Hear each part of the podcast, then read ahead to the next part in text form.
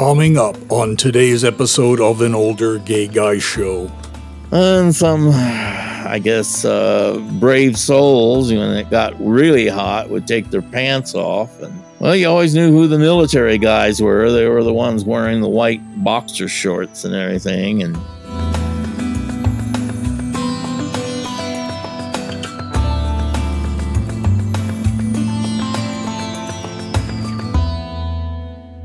And good day, my friends. I am just in the best mood today. I'm really psyched for the weekend and I'm really psyched to put out this episode for you today. In today's episode, we're going to continue with our series from Sergeant Ron talking about his military career. Today is part two of a five part series. The other three parts will air in October, November, and December. Now, if you've not heard any of Ron's episodes, he did a three part episode series about his life as a gay prison guard. So be sure to check out those in the back catalog of episodes, as well as part one of this series. Now, unlike my other interviews, I give Sergeant Ron the microphone and let him tell his stories in whatever way he would like. I don't interrupt with questions, I just let him talk. The subjects he talks about are not necessarily in chronological order, but rather he tells his stories as he recalls them, and they are certainly very entertaining. This episode is titled Sergeant Ron Gay Military Life Part 2. I am Joey Hernandez. Thank you for joining me today.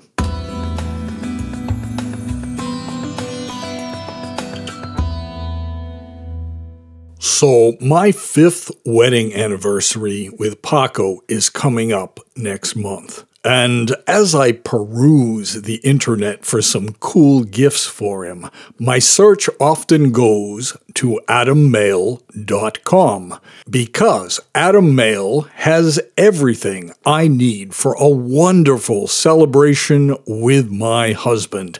And and as listeners of this show, AdamMale.com is offering you a special deal 50 percent off. That's 50% off almost any one item, and that includes free shipping right to your door. Go to adammale.com and check out their wide assortment of entertaining gear to make you ever so happy.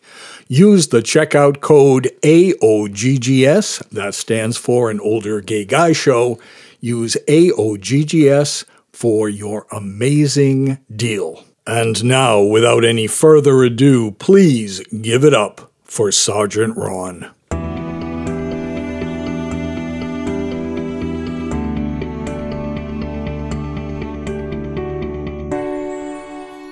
As I mentioned before, right after basic training, I went to Keesler Air Force Base in Biloxi, Mississippi. And it was the first time I'd ever been in the deep south. And it was quite an experience, actually, you know, because there was some, shall we say, racial tension and, and a lot of uh, uh, prejudice, I guess you might say. I mean, uh, it was not unusual to be walking into a store, and usually they were a mom pop type store, and you'd hear Yankee, that type of thing. So I usually uh, stayed on base as most people did. Now, Keesler Air Force Base was a great big training base, and uh, mostly for electronics. So most electronic people had gone through uh, the training in, at uh, Keesler Air Force Base, but they also trained uh, air traffic controllers, and then they also trained uh, pilots for certain types of aircraft and everything. And you had people from, of course, all over the Air Force, but also from the different services and of course, the Marine Corps always looked sharp in their uniform and everything. But they also had people from other countries. I mean, that belonged to the military, and they'd be there to get specialized training, usually in aircraft. And I remember the first time I was at Keesler, uh, there was the Vietnamese pilots and everything learning how to fly, and kind of on the comical side because, uh, you know, the I guess it was partly because of the kind of aircraft they they flown, but uh, you know you'd see them going through the air, and it wasn't too steady, and it'd be going, and and then if it got too close, we'd yell at each other, "Incoming!" We'd look for uh, some place to uh, take safety in, take shelter in. There was never any accidents, as far as I know, while I was there and everything. But it, it was interesting to see other people from other countries and everything. And uh, but they said they always said if you stayed long enough in the Air Force. Especially if you stayed in electronics, you would return to Biloxi, Mississippi. And of course, the first time I heard it, I said, No way, there's no way I'm coming back. But some six years later, I had to go back to uh, Keesler Air Force Base for some upgrade training. You know, in electronics, it's always uh, changing and everything, and you always have to have uh, refresher courses and learn the latest stuff. Or sometimes you had to have specialized training on uh, certain types of equipment and everything. And I always remember uh, when I was going back and everything. Well, I had already circulated uh, through the Air Force there, and I had met other uh, gay people, and then they would tell me uh, outside of New Orleans, uh, Biloxi, Mississippi, was about the the gayest place in the uh, deep South, and I said. No way. I mean, this is a little hick town. It's redneck. It's, uh, you know, they still have guys running around in sheets and everything. And that was very, very hard. But they did give me the address of one of the discos there. So when I went back six years later, of course, I went to look it up, and uh, at first I was really horrified because the what I they forgot to tell me is that they this particular gay disco shared the same building with a country and western place, and I might say this was uh, this country and western place was uh, definitely a redneck and in the deep deep south and that's all I could see at first. But then uh, I figured out on the other side of the building was the entrance to the uh, the gay disco, and it was quite fascinating because even though they shared the same wall, they never um, bothered each other. I guess the parking lots and everything were separated in such a way you didn't even see anybody, no matter how drunk anybody got. I, I guess uh, neither side ever bothered each other, which I found fascinating anyway, I can't remember the full name of the, the, gay disco and everything. It was a French name, but we gave it the nickname uh, La Bitches or something, or El Bitches or something like that. And boy, what an experience that was. I mean, I never pictured anything like that in the Deep South. And you went in, it was not really that large. It only held maybe at the very most 400 people but boy, on the weekends and stuff, was it packed. And that's, they didn't have a live band or anything, but they were just floor to floor and wall to wall guys and everything. And it was quite amazing to me. Well, the majority of the people were obviously from the military. They had just gotten out of basic training because they still had their shaven heads and everything, but all of them were in great shape and everything. A lot of them were wearing clothing that uh, they had worn when they first started. So it was uh, usually on the tight side and everything and gorgeous bodies. But you also had uh, other people from the base, such as from other branches of the service and everything. And then, of course, you had a lot of, strangely enough, college students that came all the way in from Hattiesburg which was about, if memory serves me correctly, about a three hour drive. But there was at that time no gay establishment there in the capital of Mississippi. So the college students had to drive all the way down to Biloxi, Mississippi, if they didn't want to go all the way to New Orleans, I should say. And So that was a nice mixture. And then you also had guys that were from these little tiny hick towns, you know, out in the country or something. You know, you didn't even see them on maps or anything, or they lived on some ranch or something, and they would come there and it was a lot of fun talking to them. Half the time I couldn't understand what they were saying. Their accents were so strong, but it was just incredible that on the weekends, La Bitches was usually pretty well packed. And uh, unfortunately, the air conditioning kept breaking down. And this is the deep south, so it was very humid and warm. I was there during the summertime. So even though they left the doors open, it just used to really heat up with 400 guys in there dancing to the disco and everything. So after a while, everybody would take their shirts off, and, and some, I guess, uh, brave souls, when it got really hot, would take their pants off. And well, you always knew who the military guys were. They were the ones wearing the white boxer shorts and everything. And, you know, everybody's just sweating like a pig. So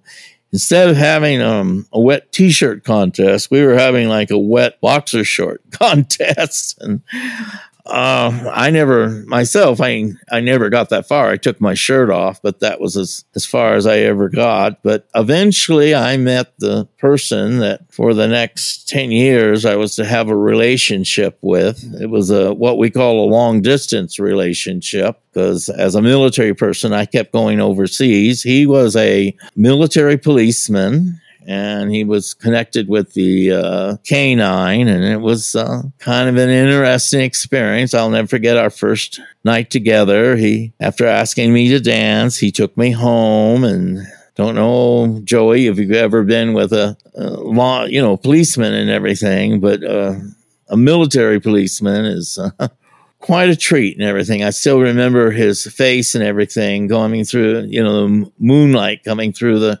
windows there and everything, but a lot of um, things went on. I had to go back in my 20 years in the Air Force. I had to go back about five times to Keesler Air Force Base, and it was always like a homecoming. And of course, I'd go see my my lover at the time, and we'd spend time together. And sometimes we'd go all the way to New Orleans, you know, and have fun there too. And eventually, we had our honeymoon you know, 10 years later, we went to Washington, D.C., and that was quite an experience also. I, um, I just, you know, over the years, I watch um, uh, uh, Mississippi, you know, grow and expand. Eventually, they finally got a shopping mall and then another one. And uh, at one time, they had something like five gay bars in Biloxi, Mississippi, which if you know anything about the Deep South, that was incredible. And uh, though back then they called them cruise bars, that was the more popular term. And then uh, I guess it was a hurricane came through and knocked most of them down, except for La Bitches. It, it stayed there for the longest time and everything. But I sometimes I just couldn't quite get over, you know, how wild it would get there. And, you know, once the, the music got going and the heat, the air conditioner would break down and pretty soon everybody's taking their shirts off and everything. And, and, uh, eventually, you know, it, it uh, didn't get, you know, past the boxer shorts usually, but some guys came real, real close.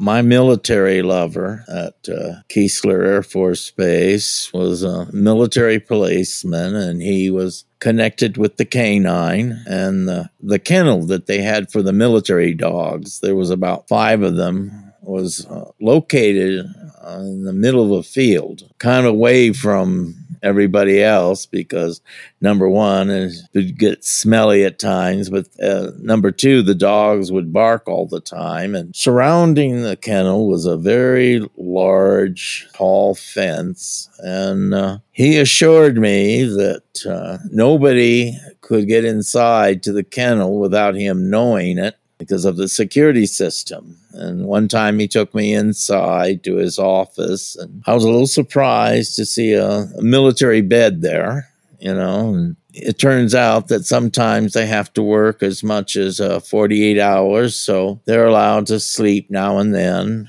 you know, take a little snooze before they go on patrol. And uh, so I made a, a, little comment. I said, So is that where you pick up your uh, prisoners and have your way with them? And he gave me this very bored look and he said, oh, Only a dozen or so. As I said before, Keesler Air Force Base was a great big uh, training base, uh, mostly for electronics. But the students that were coming from uh, basic training fell under a different set of rules. And they actually had a curfew because they were still under training. And of course, occasionally he would catch one of these kids out after curfew, and he was supposed to take them in and to the station there, book them, and then they would be processed through, and then they would call their commander, sometimes four in the morning, and they would be in a lot of trouble. Now, I happen to know that my uh, little military policeman, if it was your first time, you know, yeah, he would scare you a little bit. He would put you in the back seat and you'd be handcuffed and uh, he would drive around, and pretend like, man, you're you're in all kinds of trouble. But in the end, he'd take you back to your barracks and said, "Hey, watch the time." Now, if this was your second or so time, if you were a constant uh, troublemaker, well, of course, he wouldn't give you a break. But he usually gave guys a break. But occasionally, you know, if the feeling was right, you know, he'd turn around and said, Hey, you want to work it off? And uh, he would take them back to the uh, kennel there. And uh, after making sure everything was secured, he would just point toward the bed and said, okay, there it is. You know, drop your drawers and let's get at it. He said uh, he claimed the majority of them were definitely uh, virgins and everything. I was a little horrified at first when I heard about it, but same time it was sort of erotic. Now he did admit on two different occasions the guys were a little bit stronger than him and he ended up being on the bottom but he's looked at it like well that's the way things go. Besides i had fun you know but as it also turned out quite a few of them wanted to come back and he had a very strict rule okay? It has to be before curfew. You have to be in your dress uniform and you have to be wearing your jock strap it seems like uh, some of them did come back. And oh, I forgot to say, when it was their first time, and especially if they came or anything, he would keep their um, boxer shorts as sort of a souvenir. And when he opened up his desk drawer one time and showed, yeah, there was about a dozen or so boxer shorts and everything. And I mean, it was kind of scary, but at the same time, kind of exciting. And as he always uh, told me, he said none of them ever were forced to do anything they didn't really want to do, and they had a choice. And I always thought, man, that that would be really erotic. I used to ask him, yeah, treat me like one of the cadets that was caught after curfew. But uh, yeah. Well, Joey, I wanted to talk to you about my assignment to Eglin Air Force Base. Now, Eglin Air Force Base was my assignment after I left uh, Clark Air Base in the Philippines. So technically, it was my very first stateside assignment. And as it turned out, for the next, well, I'd say 18 years, it was the assignment that I had the longest stateside. And I'm going to say right off the bat that Eglin Air Force Base was perhaps the worst assignment I ever had. But it wasn't really the fault of the base and everything. It was just I couldn't have picked a worse time to go uh, stateside. The Vietnam War had just ended there were a lot of cutbacks in the military, and it was just bad all around and everything. There were no promotions at all for something like the next three years. So I was ever so glad when it was time to leave. But at the same time, there were a lot of first with Eglin Air Force Base. Uh, like I said, it was my first stateside assignment. First time I got to own a car right in the middle of the Arab oil embargo, which was a lot of fun. And it was also the first time that I had, uh, you know, made it with a man you know, so a lot of firsts there. And I, of course, had to learn what gay men did. You got to remember, I didn't know, I didn't know anything about gay men. I knew I was attracted to them, but I had no idea what you did after that. I didn't know anything about oral sex or anal sex. We will be back with Sergeant Ron in just a moment, but I wanted to take this opportunity to mention a couple of things. And I know I picked the perfect time, right? Right after he says that. So, first off, I want to say that all the voting in the 2020 Podcast Awards has been completed. The results will be done live on September 30th, which is International Podcast Day. The podcast awards ceremony will happen on Wednesday, September 30th at 9 o'clock p.m. Eastern Time, 6 o'clock p.m. Pacific Time, and will be streamed live on podcastawards.com and internationalpodcastday.com as part of the International Podcast Day activities. And it will be simulcast on Twitter and Facebook Live. Now, this is when I will find out whether I get my fourth nomination trophy or if life is going to be just remarkable and maybe, maybe, maybe an actual winner's trophy in the LGBTQ category. Either way, I want to thank all of you that voted for me so very, very much. And thank you that you just took the time to vote and support this show.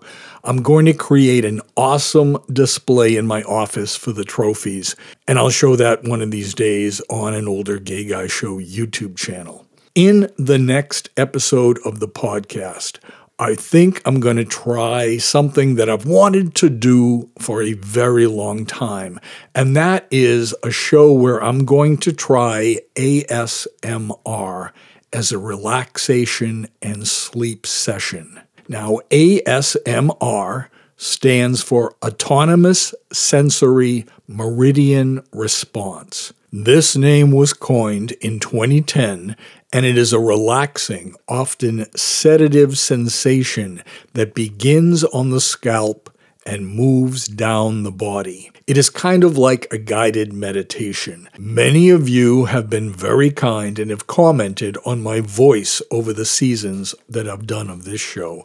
And that is part of why I want to use this technique to see if it's something that you will like. I'm writing the script for it right now, and I expect it will be out this coming week. And lastly, I've put all podcasts and YouTube channels other than an older gay guy show on hold. And I'll be dedicating the next seven months solely to an older gay guy show podcast and an older gay guy show YouTube channel. I'm confident that my content will be published more often for this show, so please do look forward to that. And now, back to Sergeant Ron there was so much I had to learn and everything. And I did learn it there. And I'm very thankful and everything. My first time with a guy. And uh, basically, what happened was I had met a, a, person in my unit by the name of Greg. And uh, of course, he was amazed at me when he, one time, he was trying to tell me what he was. And he says, I'm G A Y. And I had no idea what he was talking about.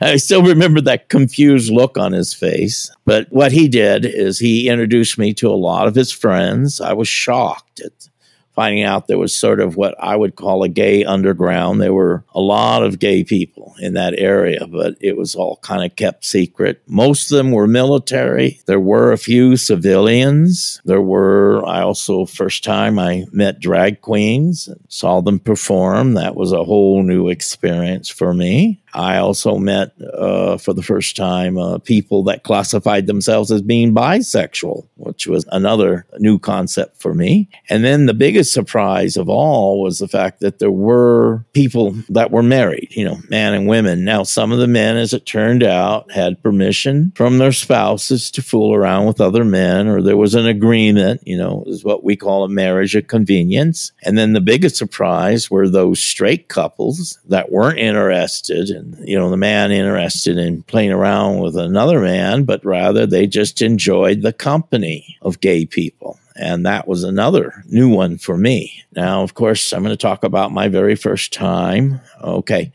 I had met up with this guy named Greg, and he owned uh, the mobile home that we were later on. So I refer to him as my roommate, but in reality, we each had our own rooms and everything. I paid him rent.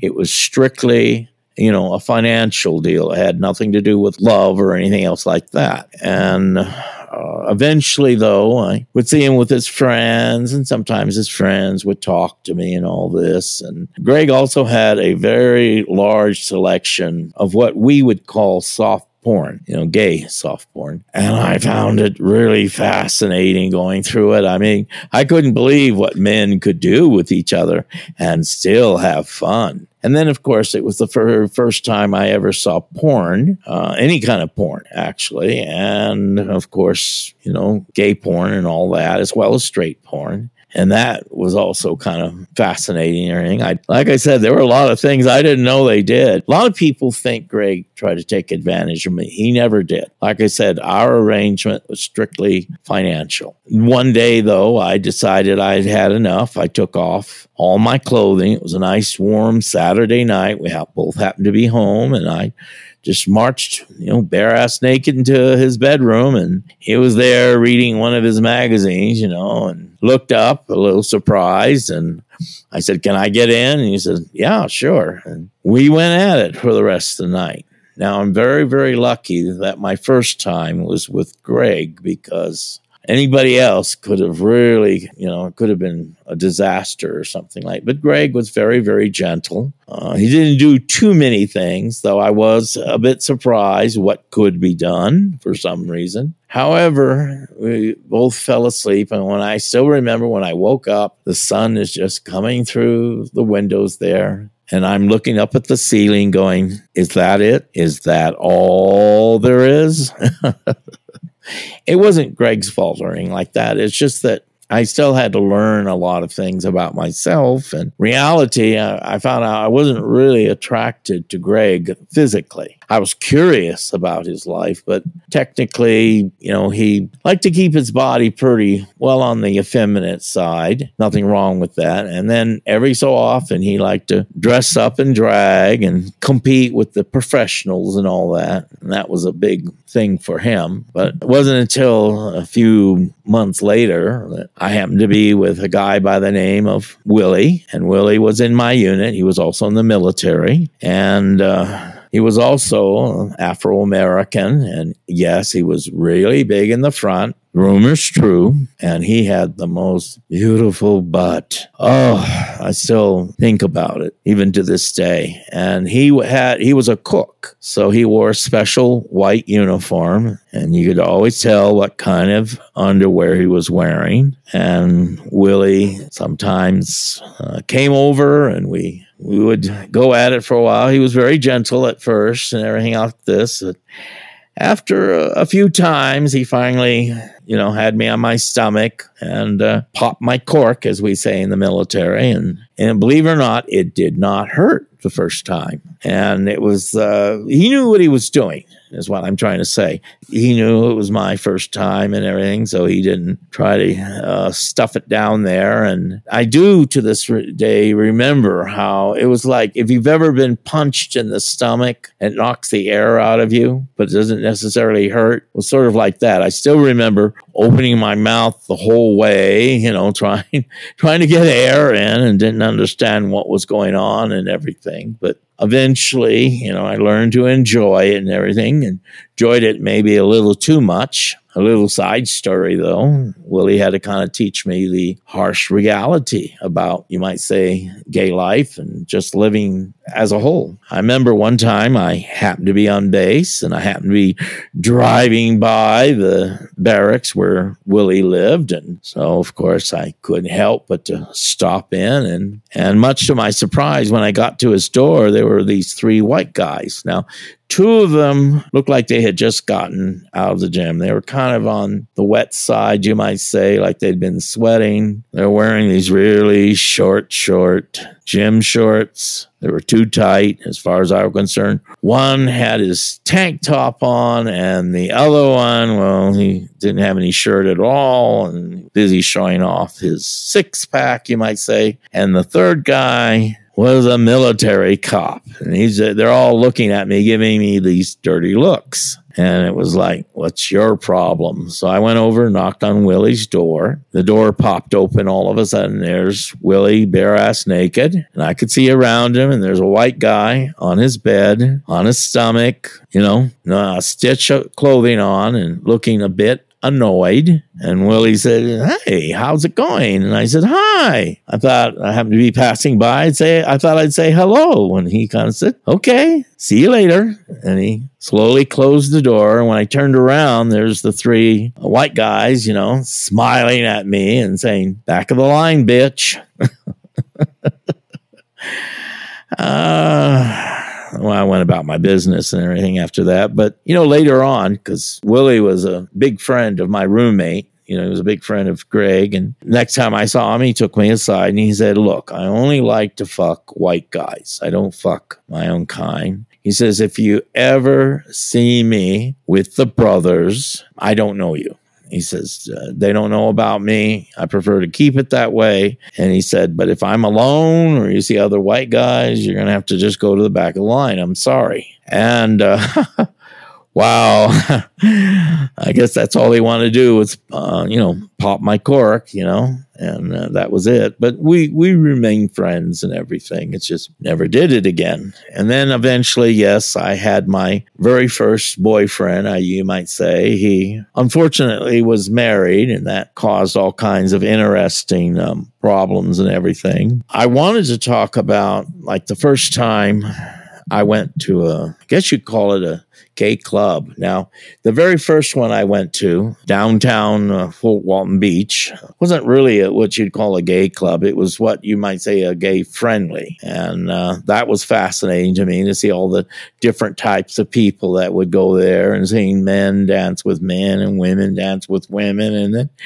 yeah, every so often I would get lucky or something like that, take somebody home. And Greg kind of taught me a big lesson about life on that, though. Uh, some sometimes I'd go over and I'd go use the bathroom or take a shower or something. And when I would come out, you know, my bed would be empty where I'd, you know, because I had left the guy there or something. And then I go over to Greg's room and there's Greg just going at it. And he would look up at me and he says, I'm almost done with this one. And then he'd give me a number. Well, Greg liked to rate people, you know, and he had like five different categories and this type of thing. I used to get real nervous. I used to wonder what he rate me, but you know, he'd say, "Oh my God, this one is a two or something." You know, good luck with this one, or but he, Greg, his favorite saying to me is "All's fair in love and war." Of course, while I never stole a you know overnight guy, uh, there were a few times where he kind of kicked somebody out of bed, and and I would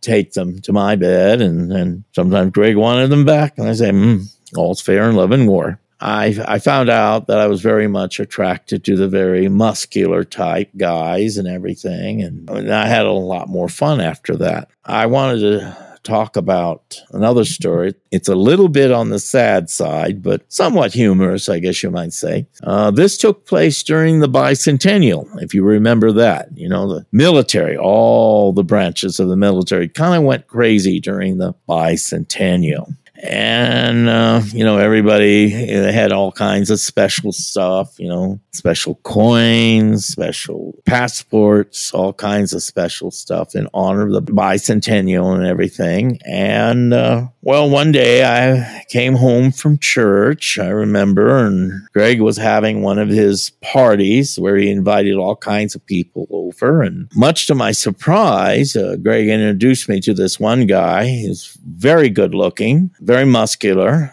was wearing tight shorts and a tank top, and he's what we call a dirty blonde. And boy, he just, I mean, he was like, hey, you're hot looking. And I kind of thanked him. you know. When I went to my room to change my clothes, he started following me in, and I was like, "Whoa, there, cowboy! Uh, what do you think you're doing?" And he said, "Hey, I think you're hot. Let's do it right here." And there was like maybe 40 people out in our living room. And I like, oh my God, what are you doing? You know, and I said, hey, you know, I'm kind of tired. I need to lay down for a while. And maybe not right now. So yeah, I was convinced since this guy was so incredibly good looking that my friends were playing a trick on me. It wasn't the first time. Though this, what I would say, would be kind of an extreme case. Well, anyway, uh, when I finally came out, I was wearing my shorts and all that, and the guy was came over and said, "Hey, you're going to be at such and such place tonight, or can we get together or something?" And it was just that this guy was really moving real, real fast, and it was like, "Hmm, you know, you're that you're good looking, but there's got to be something wrong here." So I'd say, "Well, I might be there, I might not," you know, and he was you know, and then usually I'd be too tired or something, or I was just not in the mood or something, and I wouldn't go. And then my Greg and his friends come running at me and yelling at me, Hey, this guy was waiting for you. He really wants to do it. What's your problem? So on and so forth. And I said, Well, why don't you guys, you know, knock off the, the jokes and everything? But I just, I wasn't too sure what I'm trying to say. As time went on, they even said, well, he, he was waiting for you, but he picked somebody up. And I said, fine. And then roughly about, hmm, I think it was about either November or December, can't remember which. And Greg came in, he was all elated and everything. And he said, he made it. He made, made 200. I said, What are you talking about? And Greg said, Well, you remember that guy we were trying to hook you up with and all this? And I said, Yeah. And he said, Well, see, he'd been caught by the military he was getting kicked out of the military. So he decided before he got kicked out, and in honor of the bicentennial, he was going to fuck 200 military guys. And no one would count you know, he wasn't going to do anyone twice. It was all just 200. And he said he made it. He made it. And I, I was like, oh, so that was the catch. He just wanted me to drop my pants there and bend over. And so I kind of coyly asked my friend Greg, so what number were you? And he looked at me kind of disgust and said, well, I'm not that kind of person. I, I didn't go to bed with him. And he says, I'm not a whore. And I looked at him and I said, and I am? And he said, well, yeah, you go to bed with anybody. years later, years later, maybe 10 or 20 years later, Greg denies he ever said that to my face and everything. But I kind of appreciate he was honest at the time. And now and then I always had a fascination I wish I had been one of, you know, part of the bicentennial. what group or something, but uh, uh, I'll never quite forget that. It was kind of sad because he, you know, he was kind of bitter about it. And uh, as I was to talk to some other people, he was pretty rough about it. And he didn't care if you were having a good time or not. He just made sure that, you know, he did what he needed to do and that was it. So it was kind of sad. He was so good looking too. Coming up in October will be part three of this five part series, and here is just a little teaser of that episode. I realize I forgot to mention something, and that is my dick. um, I think that pretty much sums up what you're going to be in for in part three. I will be back, my friends, in just a few days with that experimental ASMR episode. Until then, my friends, this is Joey Hernandez. Thank you for joining me today, and I hope you have a wonderful week. Bye for now.